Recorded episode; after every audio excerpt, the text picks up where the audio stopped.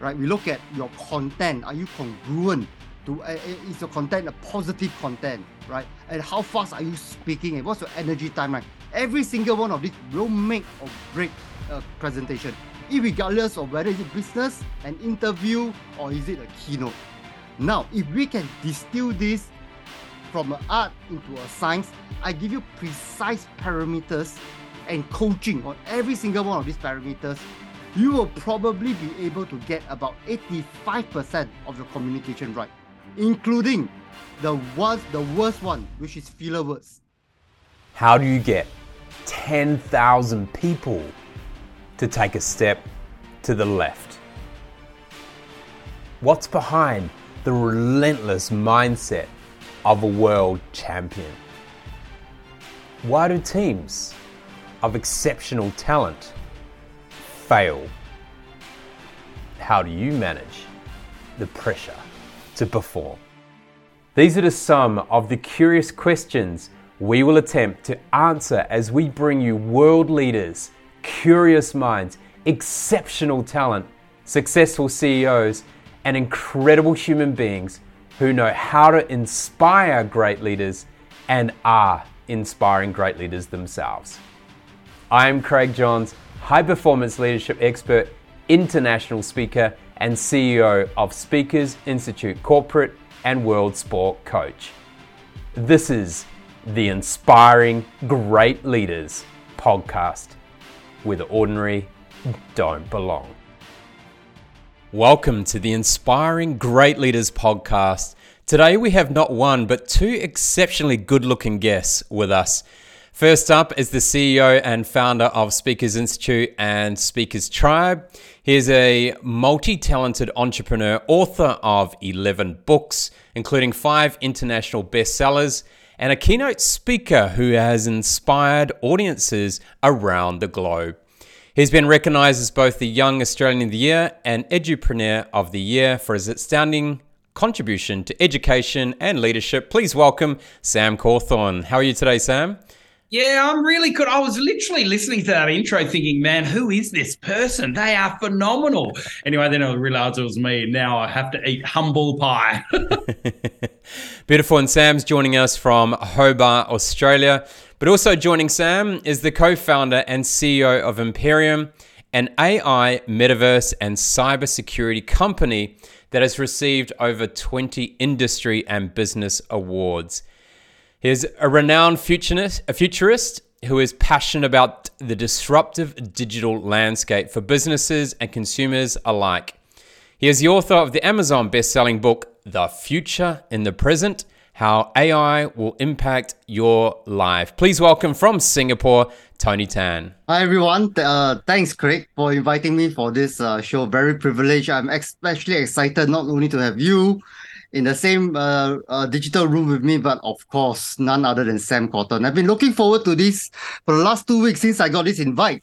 I'm roaring to go, man. roaring in. what everybody got to share today. Nice, nice. And for our audience here today, we're going to be focused on AI and the future of business and also communication. So, what's fascinating, right? The first computer, computer was invented in 1822. Uh, we saw iterations of computers of from around World War II onwards that that seem to be, you know, in government spaces or even in military. Um, there's even a few a little bit earlier. Uh, but really, the first general purpose digital computer that we could really use from a consumer was in about 1973. And then I think IBM uh, in 1975 kind of bought the portable computer out. It was 23 kg, so I'm not sure how portable it was. Uh, and I think the first laptop was in 1982. We were probably running around in diapers at that point, um, which was about 1.6 kgs. But then uh, fast forward, artificial intelligence. Everyone probably thinks that's relatively new, but the first artificial intelligence program was way back in 1951 by Christopher Strachey. Um, and even the internet was first started in 1960. So these things have been around a long time. So why has it taken 70 years, Tony, for artificial intelligence to really come to the forefront and be in the consumer space on not only a daily, uh, I suppose, a, daily perspective, but actually every second and minute of the day? Wow, Craig, that is a fascinating question. That probably take me three hours to run through the history of uh, computing and artificial intelligence, but I'll summarize uh, like this way, right? No tech technology in this world live by itself, right? Every technology is totally dependent on a set of factors, uh, whether is it social factors or other technologies to make it work at the right time at the right place. So you are right to say that technology has been here for a while, but each of them is not sufficiently strong or portable enough in their own ways to make it work for each other. AI is very heavy on computing skills. If the computing chips are not strong enough, AI will not work. And therefore, you are right to say that AI has been around for a long time. But for those of us in the audience, you might or might not know this. We have gone through two AI winters before we even reach where we are today. So the fact that we are successful and you're seeing it uh, gaining the uh, consciousness of humanity now is because of, of confluence of uh, factors and a convergence of multiple technology that allows this to happen. Hmm. Yeah, fascinating. And look, Sam, it's kind of taken over our whole lives. You know, I, I, went to the gym this morning. As soon as I get in the car, it recognizes that I'm going to Mingara um, to the fitness center, and it's already saying, Would you like me to uh, show you the directions on my GPS? How has AI kind of shaped your your life at home? Uh, look, massive. And, and and if I may, I might also go to the first question that you asked Tony as well.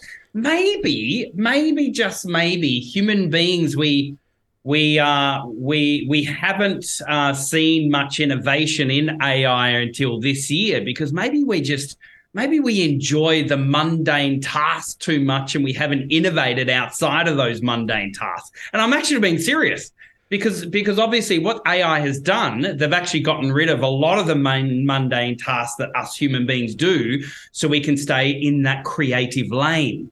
Uh, and that's one thing I love about it. But look, in general, one thing that is uh, that has upgraded me and my teenage kids that live at home with us is every room in the house is all voice activated. If we have any questions at all, we just have to say it in any room, and there is a factual answer that comes through, whether it's through Alexa or or Siri or the like.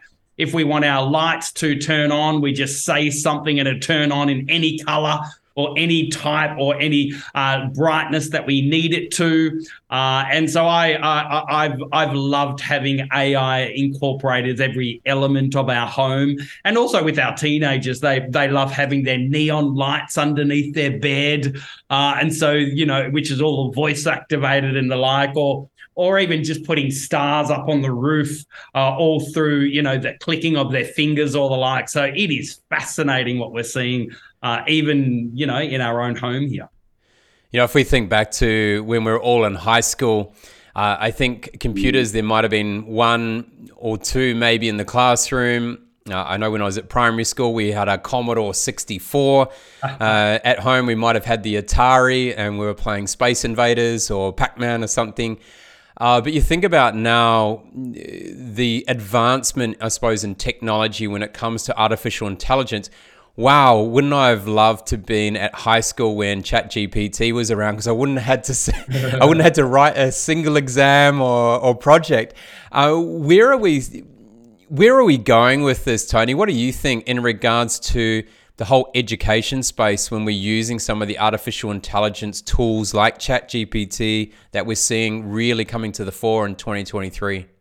I think I think that is a a very interesting question, Craig. Uh, I think we we focus on the education uh, sector because there's a lot of concern around how this will change the way we learn going forward.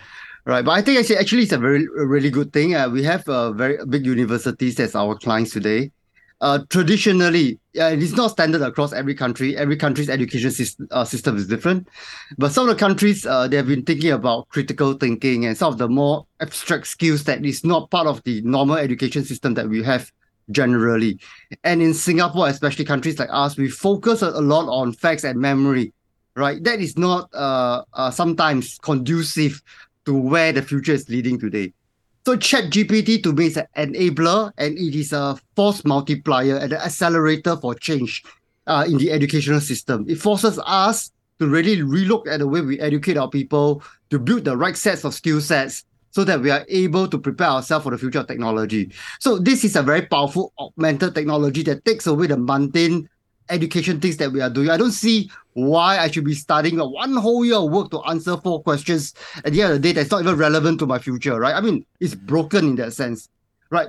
ChatGPT will help me to do some of this work, right? But at the same time, it allows, it frees me up from some of this tedious work of memory, of looking at facts and see how these facts could mutate and could be harnessed for the future growth of myself and my field of expertise and for humanity as, as a whole. So I think it's a great thing. It augments me to do bigger things, uh, especially in our educational system today. I, I, I also look at this as well, you know, because obviously I, we run an educational company. Uh, and we teach people uh, whether it is how to speak with confidence, but also even how to write a TED talk or how to write a keynote talk, or actually even how to how to um, inspire uh, anything educational uh, to their listener. So I feel that Chat GPT has, you know, massively disrupted my entire industry uh, in general.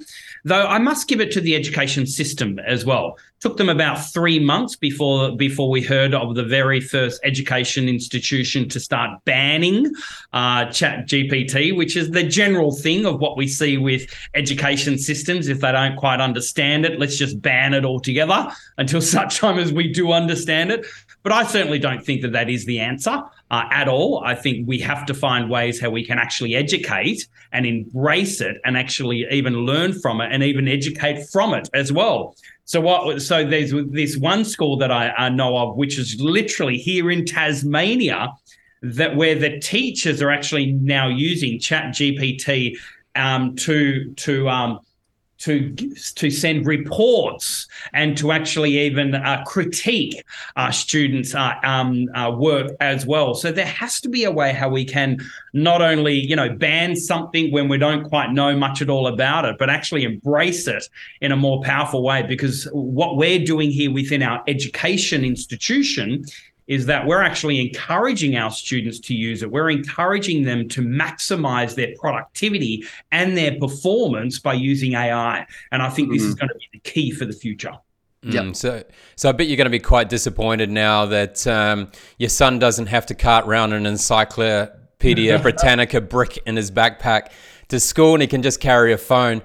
Uh, but what's what's kind of fascinating, I think, in this space as well is you know, everyone's talked about the digital world and technology taking over people's jobs, but we seem to have skill shortages and staff shortages all around the world. So I understand the skill shortages. So maybe artificial intelligence can help people accelerate their growth and learning.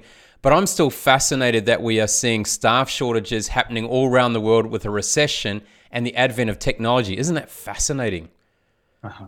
And maybe it's because businesses they actually haven't learned how to embrace AI as easily to actually fill these roles, or alternatively, the consumer market aren't actually embracing AI technology when it does come to customer service, when it does come to you know ordering something, when it does come to you know um, everything else. And, and I still feel that you know, back in the 80s, 90s, when we saw, you know, negative opinions of robots and AI actually did today a disservice because I'm still talking to older people, and excuse the pun, but it's true that you know they're still worried and highly concerned about AI and refuse to have any AI technology in their own homes or or even you know provide them with a level of customer service. So I still feel there is a long way to go for consumers to embrace AI in order for businesses to use AI more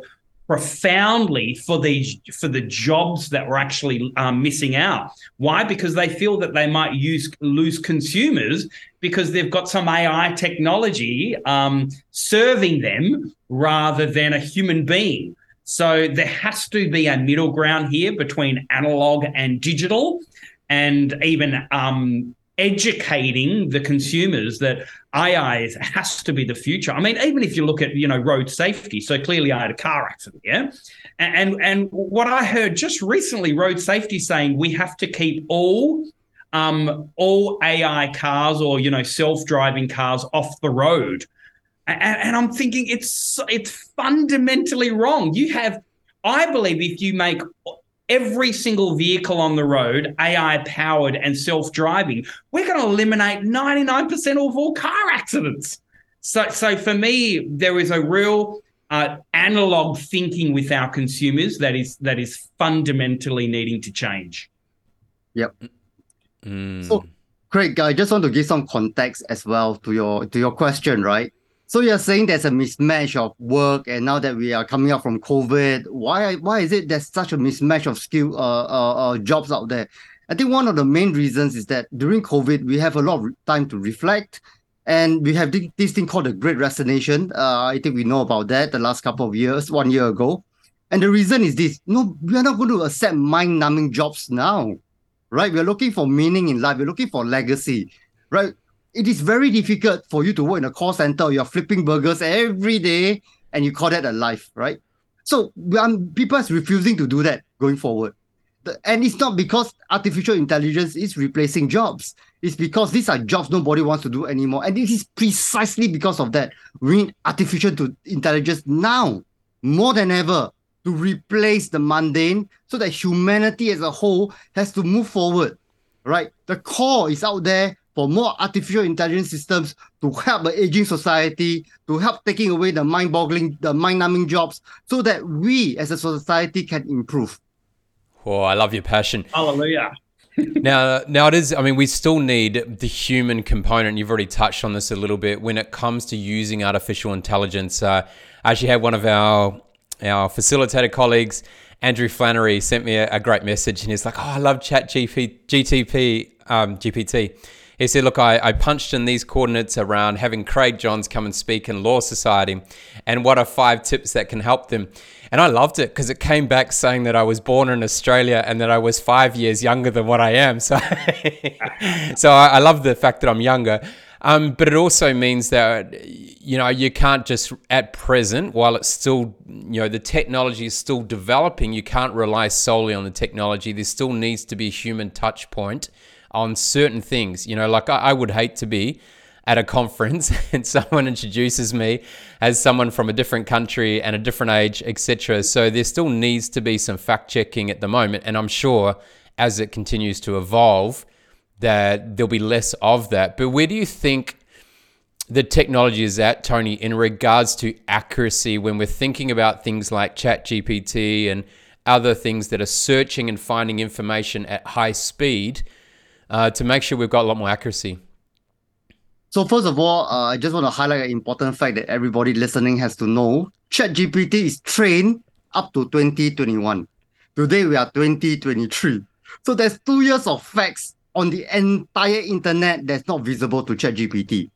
Right. At the end of this uh, the day, the technology, you know, I want to I will say a, a little bit. I will go deep dive a little bit, but it's an important point. I think sometimes we get confused with artificial intelligence and machine learning. Well, artificial intelligence is a sexy term and we embrace that term, but at the end of the day, it is actually machine learning. It is actually a machine that learns, right?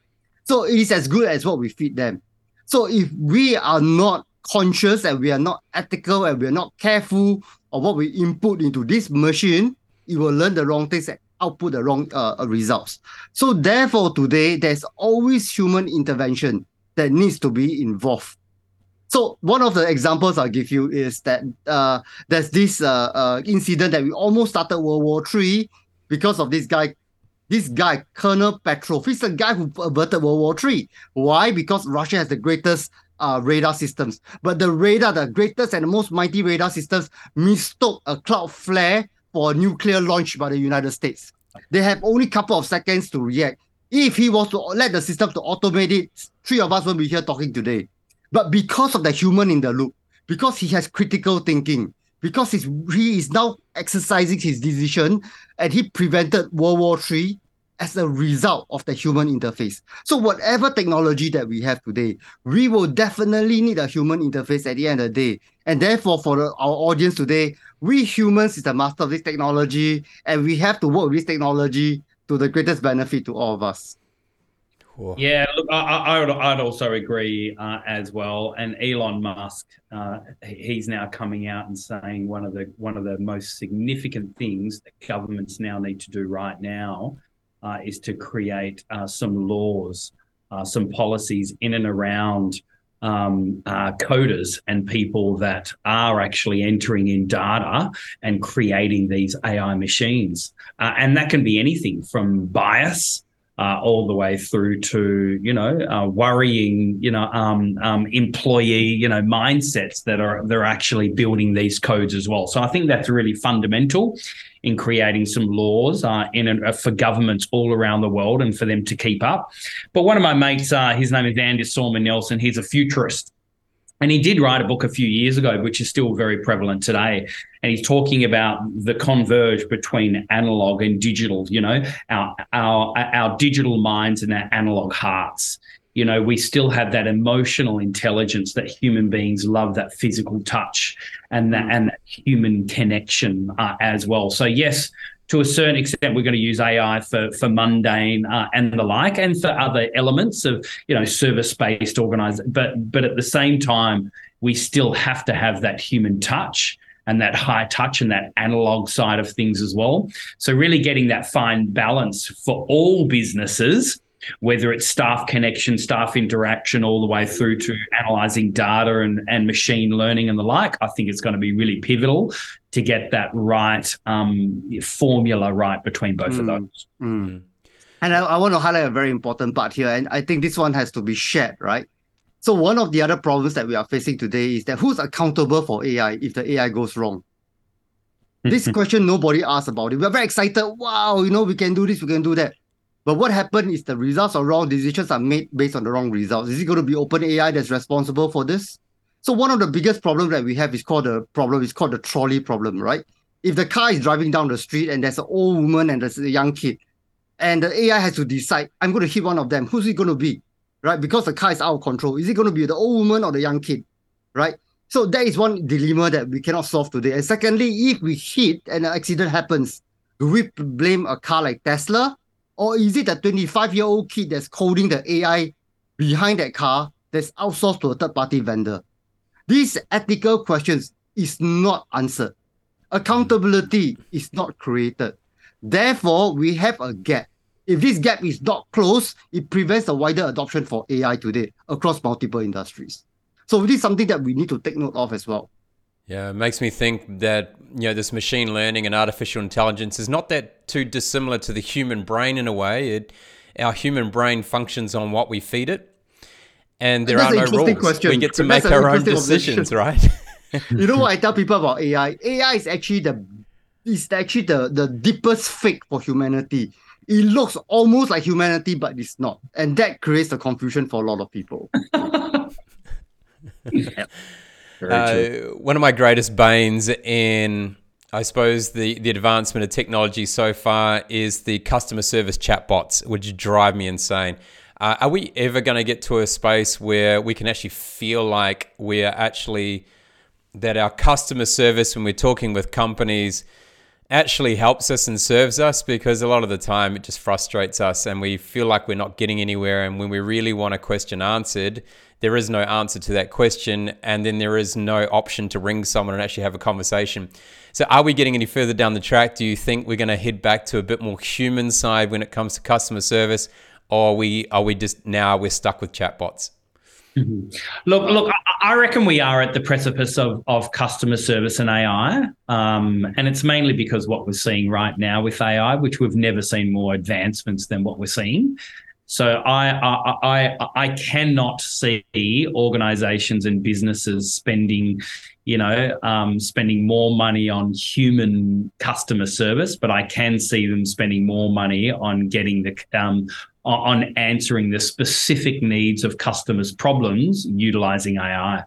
So I, I my, my gut feel says, and, and, mainly because I'm I run companies, and this is what I'm going to do as well. I'm not going to bring more more people to do more customer service where an AI could actually, to a certain extent, answer their question even better in a short period of time. Particularly utilizing some of the some of the up to date AI stuff that we're seeing now. One thing that we are doing is we're using a couple of other uh, great um, AI tools, and and, and here, here here are a couple of examples. Um, one is Synthesia, that's S Y N T H E S I A, and another one is Genmo, G E N M O. And what both of these platforms can do is actually create um, educational videos short and sharp specific uh, based on let's say someone asking us a question and now here's an educational video um, and it re- and these and these platforms can create these educational videos in literally just the within 30 seconds.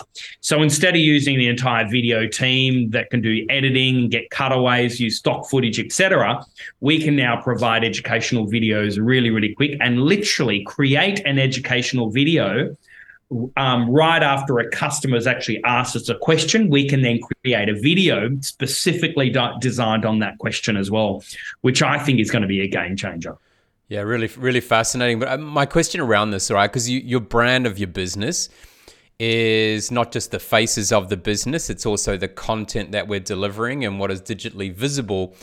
Uh, how well are you noticing these the software at the moment and being able to use the type of language and even the feel of the language that feels like Speakers Institute? Yeah, look, a good question, and I think a lot of this is is ultimately going to do with prompts. Okay, so so so if the prompts are being are, are, are really specific, then you can get the specific answer back.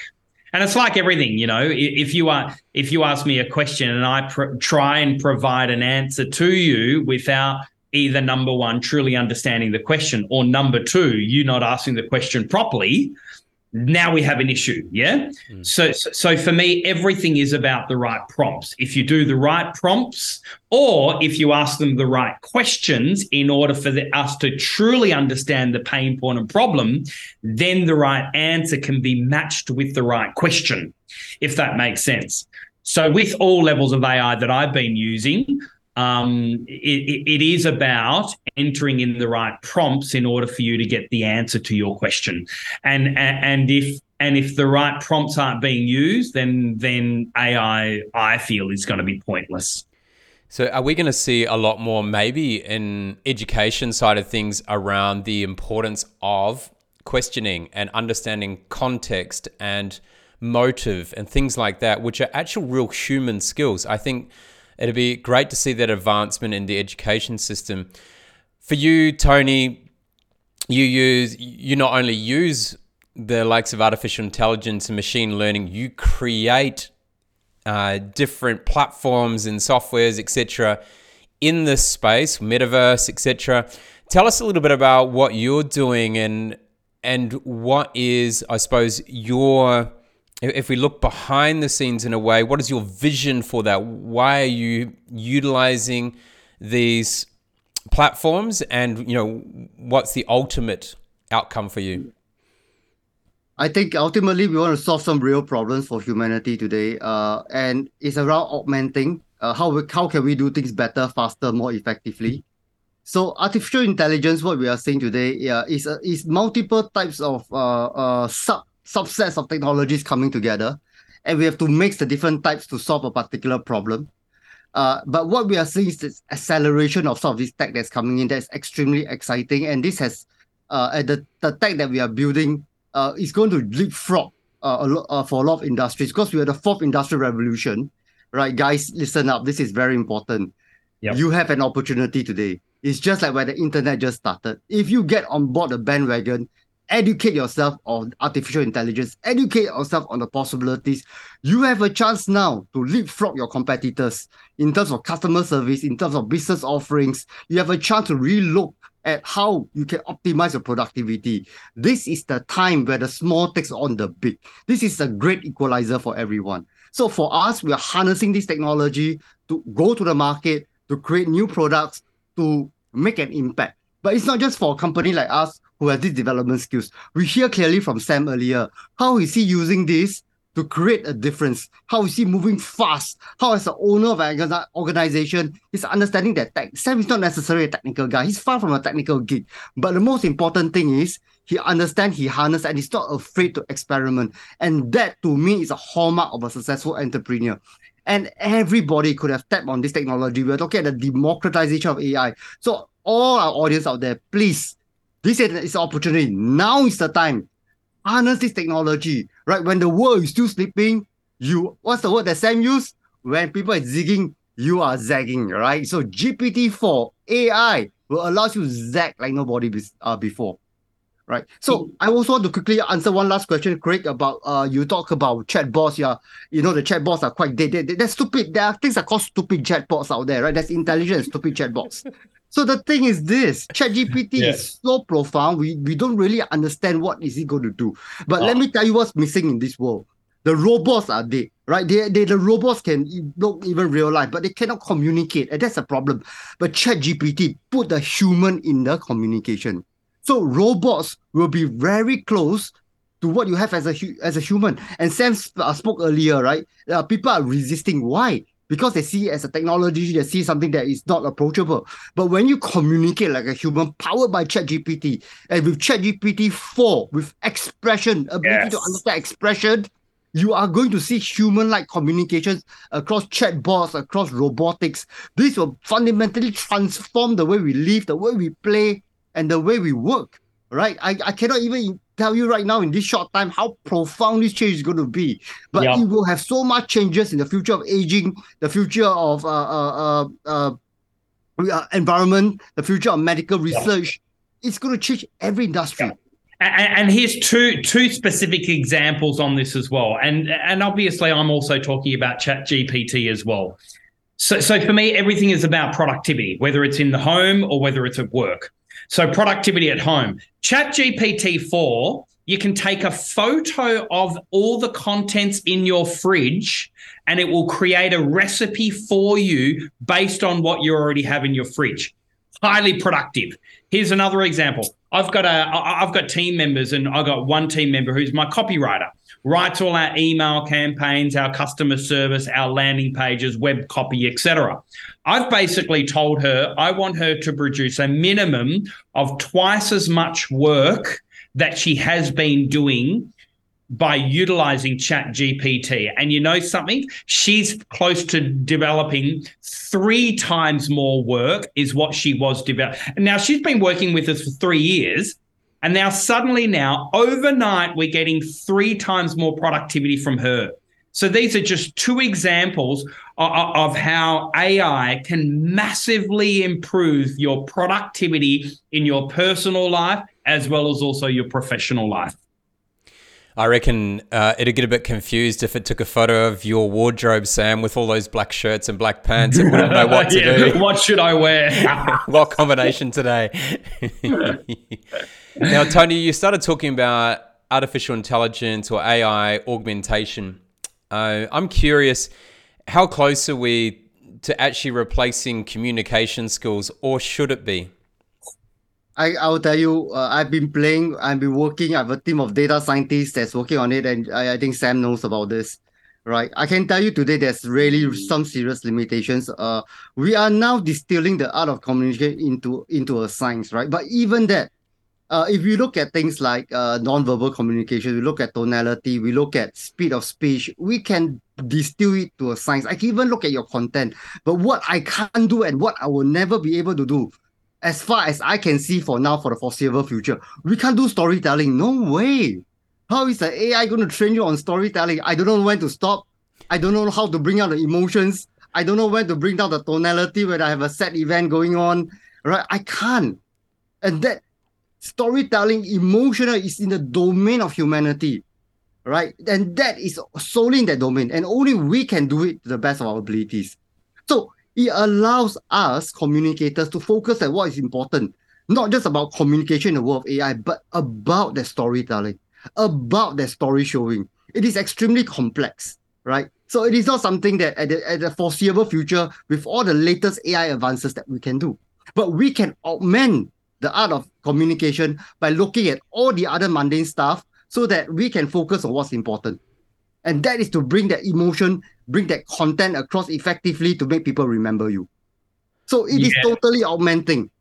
Mm. Yeah, I love that because yeah, I love that. You, you think about from you know some some of the keynote speakers were a little bit concerned when it was starting you know talking about the idea of you know people being able to produce great keynotes through artificial intelligence but I, I was I, i'm very curious how close are we right now to say a you know something like a chat gtp uh, gpt sorry being able to create a speech but put it in the spoken word versus the written word um, and, you know, I'm curious to see, you know, is there anything out there you've seen? Because if we got it to write speeches, then we're still going to get the same boring speeches, apart from maybe a little bit more interesting content from leaders or people presenting in the corporate space.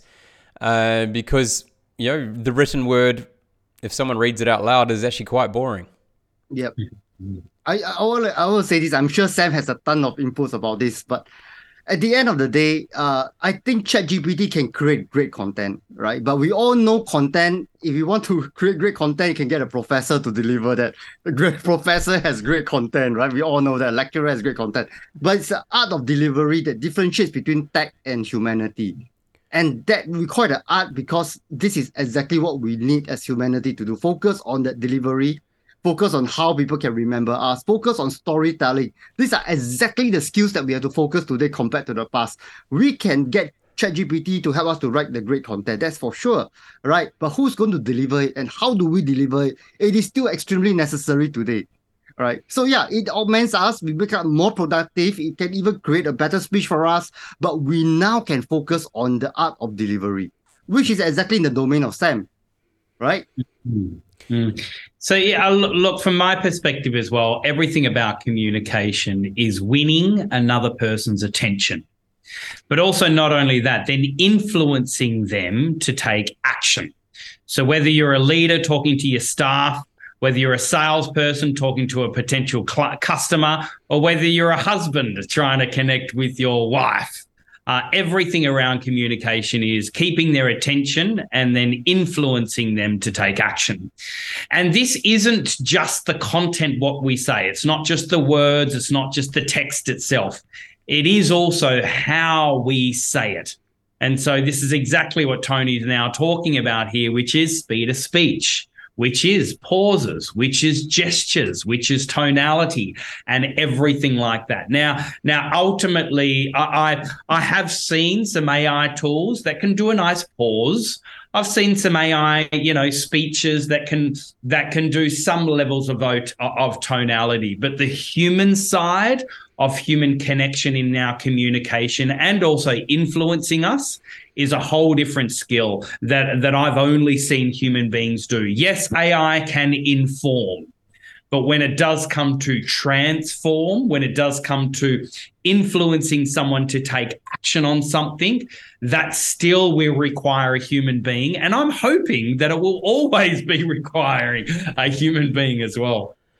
Mm. So we're, we're talking about that that non-verbal side of thing and talking about emotions, etc. You know, the, Tony, your team, and obviously with a bit of support from Sam and I, have been creating uh, a really good use of artificial in- intelligence software and the way we can augment that with people's communication skills. Do you want to tell us a little bit about Epic AI, where where that concept came from, and what are we what where are we at in regards to how we can support people and being able to as say as Sam said you know be able to transform and influence people through how we speak yeah. oh listen to this come on Tony So thanks, Greg. That's a that's a that's the question I've been waiting for throughout the entire podcast here, right? thank you, thank you for bringing it up finally. Come on. yeah. So, all right, if you look at it, uh, this this solution was created to fill a gap in the in the in, in the market, right? You we, we understand that it's hard to get someone like Sam or even yourself, Craig, uh, to give us feedback, to give us training 24 by 7. We can be living anywhere in the world. Uh, and it's not just about your presence, it's difficult to reach out to you people. How many people know about you guys from, let's say, Africa or in the Middle East? They don't, right? And even if they do and have an important presentation the very next day that's going to transform their life, where are they going to get the feedback? Right. And they don't even have an audience there that, that allow them to practice such an important presentation, right? So what we need is a pocket coach communicator uh, we call Epic uh, uh, uh, AI, right? That they can access itself by 24 hours. Now, what's inside Epic and why is it so transformational and why is it so such a powerful augmentation? Because in a communication is a very broad uh, aspect. Uh, we look at we look at uh, so many things. Uh, we look at non-verbal communications, and we know for a fact that non-verbal communications is a big part of that delivery, right? We look at your your your speech, we look at your tonality, we look at your body language, right? We look at your content. Are you congruent? To uh, is your content a positive content, right? And how fast are you speaking? And what's your energy timeline? Every single one of these will make or break a presentation, regardless of whether it's business, an interview, or is it a keynote? Now, if we can distill this from an art into a science, I give you precise parameters and coaching on every single one of these parameters, you will probably be able to get about 85% of your communication right, including the ones, the worst one, which is filler words. How many of us has gone through a presentation and we got killed by filler words, death by filler words, right? And the poor, the, the thing is that most of these communicators, they don't even, they're not even aware they're using filler words. They're not aware of their anxiety levels. And no one is telling them. And there's no way for them to be made aware. But this app, powered by artificial intelligence, not one type, but eight different artificial intelligence agent uh, uh, technology will break down your entire communication into a science. We can tell you exactly what the areas you need to improve. Okay right? There is no more guess. There's no more guessing, right? We will monitor your heart rate. We look at your anxiety levels, and we will measure every single thing so that you can ace your interview, you can ace your presentation, you can ace your keynote, right? Based on just training with Epic AI. And I can tell you for a fact, this is the most advanced communication tool in the world today. There's simply nothing like that. So we place a humongous role in upgrading the communication skills for not just individuals, but corporate executives around the world when it's launched. So look out for it. It's going to be big. Um. Oh, there you go. There's a filler word. uh, look, you know, and we know we know a number of a, couple of different companies have tried to produce something similar similar in software to this before. What is the biggest challenge when it comes to human beings' non-verbals and looking at from a presentation point of view, what are the parameters that are really, really difficult for artificial intelligence, machine learning to actually catch, be able to assess, and then give feedback on? So I think if you look at um, areas that we do very well and areas that we need augmentation, areas that we do very well is that we can that if you look at a person and you say that person is uh, speaking too fast because he's anxious uh this is based on your experience as a coach correct? But today my ai by measuring using a watch i'm measuring all your uh uh, uh, uh body perform uh, uh, uh, body parameters i'm able to state for a fact that this is anxiety. Now this is something that not humans can do not even sam right? You need technology to do that and you see, and in some of the content that some of these speakers are talking about, they might be very specific contents that we as coaches, we can't tell whether this content is real or is it relevant. Right? Because we don't we are simply not subject matter experts across every single content out there. But with AI, we have a very powerful capability to tell you whether your content is congruent or not. And this is something that really augments us as coaches. Uh, that gives us another dimension that traditionally has not been av- available to us. Now, these are fantastic and this will really bring up the game, right, for communication skills. But then again, we realize that, look, you know, at the end of the day, is that what, what Sam says, right? The emotional aspect to transform. Now, this is not something technology can do. This is something that only a human, one human can do to another. Empathy, right? We know we know this empathy, critical thinking. Um, these are things that uh, no way or sarcasm. There's no way that AI can catch today, right?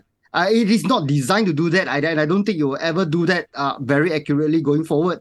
And these are areas that a human coach could come in and augment this, so that can bring up the communication skills, uh, really to the to bring up the full potential of that particular uh, uh, uh presenter, right? So mm-hmm. it is both augmenting, and but there's also an opportunity for a human coach to come in and really transform the speaker. But I would say that for 80% of normal presentations, uh, I think Epic AI could do a pretty good job. Love yeah, it. I, I think what, what I'm also hearing here as well, and it's and in a way, it's such an oxymoron. Hey, uh, they, they, these two words, you know, trust and truth, right?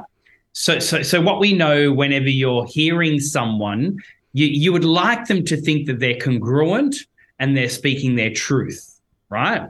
And only through your own perceived, you know, understanding of body language and people's communication can you sort of guess if they are congruent and speaking their truth. But I suppose now what what what um what Tony is saying is is that the, the science to the art of what AI can do is see if you are congruent with what you're speaking. Yeah, and, and and this is why it's such an imperative thing for all communicators and all leaders and all salespeople in general for them to speak their truth because when they speak their truth, then they're more trustworthy. And when you're trustworthy, then ultimately you can influence another person. So there's certain things that technology can do when it does come to trust and truth that not even human beings can do. And that is extraordinary. Mm. So for all those communication speaking coaches out there in this world who are going, there goes my job how do you think, Sam, we can leverage this type of technology rather than thinking of it as a threat? Uh, look, exactly right. Look, look, to, to a certain extent, we can't be there 24 7, you know, um, all the time when it does come to, uh, you know, giving people feedback. That's why I think uh, um, technology can actually work really well because it's literally a, a, a communication coach in your pocket, which is really, really cool. Uh, however, th- there are certain things that AI just simply can't do the way that human beings can do. And it's what Tony was saying earlier on in and around story. What we know about story is story is our number one trump card. No one on the planet has our experiences, has our story. Crafting that story, knowing how to emotionally move and shift the listener, that still will require human touch. Uh, when it does come to keynotes and the like, there's nothing greater when you can get a celebrity keynote to a stage rather than AI just delivering the same content. Yeah. So there's there's still that aspect of bringing a human being for that human touch, uh, and ultimately every human being still does need to upskill themselves with their own story, upskill themselves when it does come to their own communication, whether it's in their personal and their professional life as well. So I think with, with every industry, whether it is education, whether it's the services, you know, customer service, whether it's in retail, whether it's in technology, there are certain aspects where they must embrace AI well, like we are. But there's other cases where ultimately it does require a human being to bring in that creativeness, to bring in that human side. And so, you know, in general, AI is will not be replacing anything and everything, even in my industry and everyone else's industry. But if we are not embracing it today, we will find our company and ourselves irrelevant in the future. Mm. So embrace it. Yeah. Craig, I want to, this is a very important point I just want to uh, mention. Uh, I think it's worth mentioning you look at the speaker and you look at the job scope, like Sam said, a speaker is not just one skill. There's like 15 skills to master, right? And a job scope has 50, most people have multiple job scope, not just one, right? Now, what AI does, they replace some of the job scope, but they don't replace the job. So they replace some of the elements of a speaker, they don't replace the speaker. So this allows the speaker to focus on the areas that make an impact. And I know among the listeners here, there's a lot of authors. And I want to say this thing that is so important. Today, the advent of ChatGPT 4 and ChatGPT 5, if you're going to write a book on facts, it's not going to fly because people can get it from ChatGPT. So to extrapolate on what Sam talked about storytelling, any book, even a factual book, has not got story elements and authenticity inside will fail in the age of AI. So if you are thinking about writing a book, you're thinking about giving a speech, you must absolutely harness elements of human connection and storytelling in whatever you do today in the age of AI. And that is one of the advice I'd like to give to our audience today. Very good. I know in the world of sport and endurance world, we've had the advent of training software and using heart rate monitors and watches that tell us what's going on. Uh, it actually increased the demand for physical coaches and because they realized it was a tool. And it's it's like you know i think a lot of the artificial intelligence it's not going to replace human beings. It will be a tool to support human beings to perform at a higher level. And so it's exciting where it's going. I'd like to kind of finish with one, one last question around artificial intelligence for both of you. What do you see as the future of ai for both uh, in the corporate world maybe just quickly what are one, two, or three easy solutions, but then also what should they be thinking about in the future that they need to be ready for? And I'll start with you, Tony. All right. So, uh, just now remember we started off with saying there's a convergence of technology. This convergence is moving faster. Uh, for some of us, uh, uh, might or might not know this, there is a very, very big change just around the corner, and this change is called quantum computing, and it's coming. In the next five, six years, it will be mass, it will be used in the cloud. This computing power is about 1,000 times the power of classical computers or classical computers are the most powerful computers or supercomputers that we have. Quantum computer is 1,000 times that power, right? And when this is made available, the world will change, right? And with the advanced logarithms like ChatGPT 4 going forward, they will converge together. So the ability for us to solve world problems, create better services, more advanced robotics, you, you name it. Every industry from what you know today is going to be totally different in the next five to six years' time. If you think that you know AI, you don't know anything.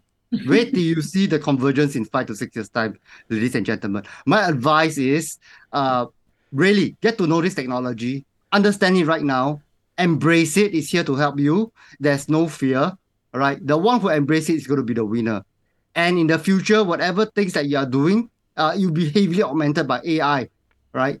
And uh, and that's what I want to say. And one more, one more very important thing, guys. Uh, I think this one is you need to know this. Right behind AI, maybe it's a little bit buried right now due to communications. The metaverse is still very much alive, and it- will come, right? And AI is a big part of the metaverse going forward. When we have com- quantum computing, when we have the metaverse digital experience coming together, powered by new generative AI, wow! Even Speakers Institute is going to be very different from what we see today. Yeah. So the, the, the, the time is too short for me to go too into into depth about all these things. But uh, you know, we can talk about this in another session, Craig. But the the takeaway point is, guys, get to know AI today, get to understand it, because your life will totally be different going forward. Oh, love it. And Sam, uh, last final words from you around how corporates can embrace the future of AI. Yeah, so I, I feel that the number one thing corporates need to uh, look at is ultimately finding finding ways where there are mundane things that it's hard for a human being to stay creative and stay focused and enjoy that role and fulfill that with an AI technology that could actually do it a little bit better. That it's um, that it's also mundane as well. So I think um, for me, it is about it is about uh, leaning into it. Don't being scared of it. It's about learning from it and finding out ways how we can be more productive with it as an organization and keep human beings in that creative space. I think for too long, us human beings we've we've been thrown into environments where we we're not using our intelligence and the capacity that we have and more and more with this new generation that's coming through young people want to be creative. They want variety. They want innovation. They want to be agile. And so the more that our employers uh, can look for ways how they can uh, keep these young people stimulated in their creative side and keep their minds active uh, and then fulfill those mundane uh, things with productive AI tools is ultimately going to make this world a better place. Uh, outstanding. What a great way to finish. And we normally ask a few questions at the end, but we've uh, run out of time today. So, what I'm going to do is I will put in into the show notes how you can connect with both Sam and Tony. Uh, but thanks everyone for, uh, thanks both Tony and Sam for a wonderful uh, interview today. It's been a great conversation, and I look forward to catching up with you soon. It's time for you to join the Inspiring Great Leaders movement by visiting craigjohns.com.au. Share this podcast on LinkedIn and be sure to hashtag inspiring great leaders. We would love it if you could leave a review on Apple Podcasts or Spotify. Drop us a line with your feedback and questions and connect with us on the Craig Johns LinkedIn, Facebook, and Instagram pages. Be sure to check out the next Inspiring Great Leaders podcast, where the ordinary don't belong.